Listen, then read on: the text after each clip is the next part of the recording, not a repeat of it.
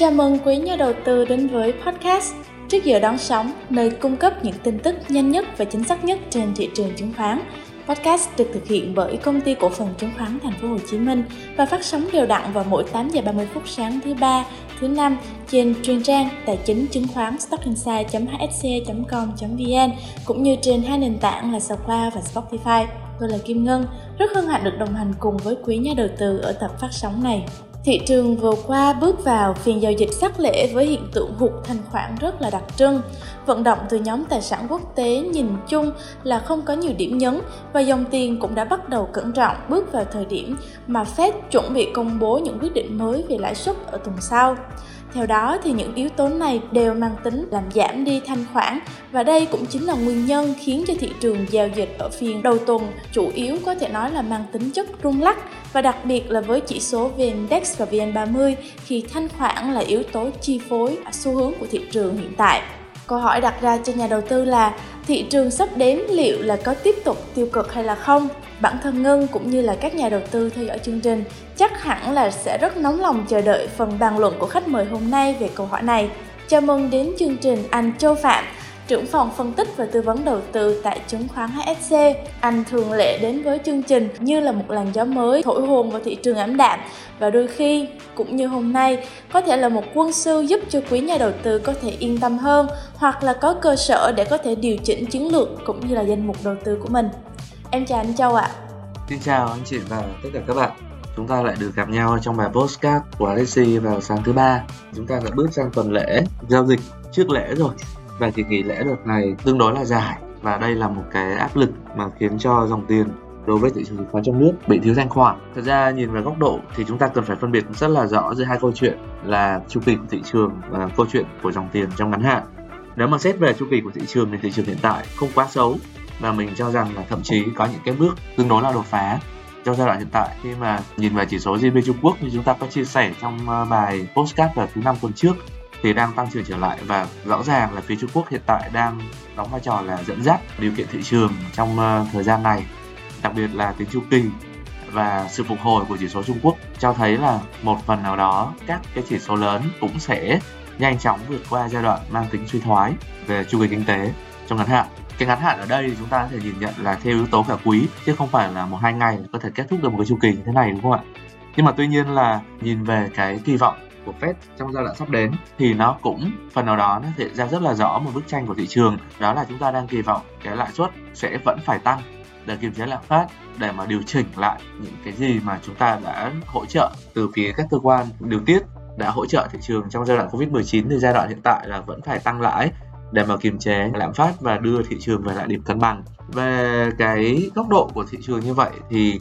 rõ ràng là điều kiện hiện tại giao dịch chưa, gọi là, phản ánh đúng và thật sự là chưa thuận lợi lắm để chúng ta có thể giao dịch một cách yên ổn.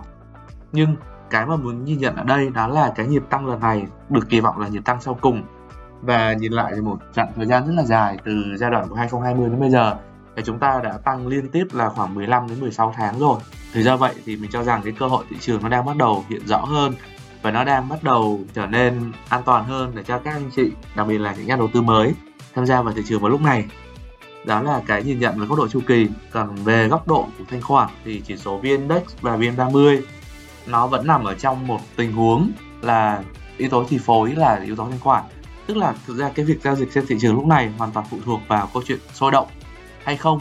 Và việc là dòng tiền có vào ra một cách là triệt để hay không? Với cái việc mà thiếu thanh khoản, thì chỉ số cho dù là chỉ số SP 500 hay là các chỉ số lớn toàn cầu có tăng mà thị trường chúng ta không thanh khoản đỡ giá hay không dòng tiền mua, tham gia thì nó cũng sẽ không tăng được. Và đây là lý do tại sao, ví dụ như trong phiên giao dịch của ngày đầu tuần ấy, anh chị sẽ thấy là giá thì biến động, tăng, biến động giảm, nhưng cuối cùng là đi ngang và cũng không có một cái điểm nhấn cụ thể. Thì đây cũng là một cái mình cho rằng là cũng sẽ ảnh hưởng đến điều kiện thị trường cho giai đoạn sắp đến, đặc biệt là trước lễ. Khi mà trước lễ thanh khoản giảm thì chắc chắn là điều kiện thị trường cũng sẽ rung lắc mà thôi, cũng chưa có một xu hướng cụ thể. Nếu mà nhìn vào câu chuyện này thì chúng ta chưa nên giải ngân. Nhưng nếu mà chúng ta nhìn lại về tính chu kỳ của thị trường trong mỗi giai đoạn lễ tết, thì anh chị sẽ thấy là cái việc là dòng tiền nhỏ và dòng tiền à, ngắn hạn, họ sẽ tìm cách rút ra ở trong giai đoạn này để mà có thể đưa vào những cái việc chi trả khác đặc biệt là cái yếu tố mà tiêu dùng trước lễ, thì sau đó thì dòng tiền sẽ quay trở lại và mua lại những vị thế cổ phiếu mà đã bán trong giai đoạn trước lễ đó. Thì nó cũng sẽ là một cơ hội, ví dụ như nhà đầu tư đang có vị thế tiền mặt, có thể bắt đầu giải ngân theo cái hướng là thăm dò. Nếu mà trường hợp sau lễ mà có một nhịp tăng thì chúng ta đã có những vị thế đầu tiên và có một cái lợi thế nhất định trong việc xuất phát sớm. Thì nếu mà như vậy thì chúng ta cũng có thể cân nhắc giải ngân theo cái góc độ này. Nếu trường hợp mà giải ngân thì chúng ta nên tập trung vào một số nhóm cổ phiếu nhất định thôi và những cổ phiếu mà nó mang tính là nhạy cảm với thị trường, ví dụ như cổ phiếu về tài chính và ngân hàng, thì nó sẽ tương đối là hiệu quả để chúng ta có thể giao dịch một cách ngắn hạn. Hoặc chúng ta cũng có thể tập trung vào một cổ phiếu nữa, đó là cổ phiếu về tính dầu khí, hoặc là nhóm ngành bán lẻ. Nếu chúng ta giải ngân vào nhóm bán lẻ thì cần phải cân nhắc là liệu cái đợt lễ này có thật sự là một giai đoạn kích cầu và nhịp tăng trưởng tiếp theo hay không.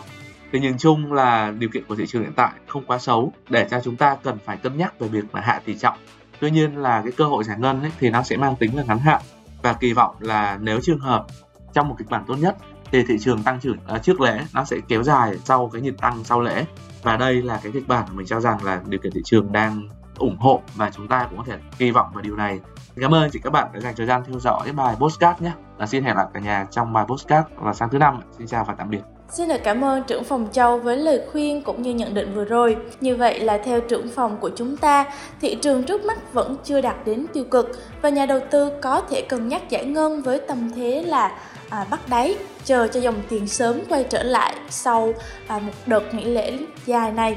Lại một tập nữa của trước giờ đón sóng kết thúc rồi. Với tâm thế của một host cũng như cương vị là một nhà đầu tư, cảm ơn anh Châu đã luôn đưa ra lời khuyên, nhận định hữu ích với các chiến sĩ của trước giờ đón sóng. Đặc biệt cũng phải cảm ơn các thính giả đã luôn yêu thích, lắng nghe cũng như ủng hộ cho ekip của trước giờ đón sóng.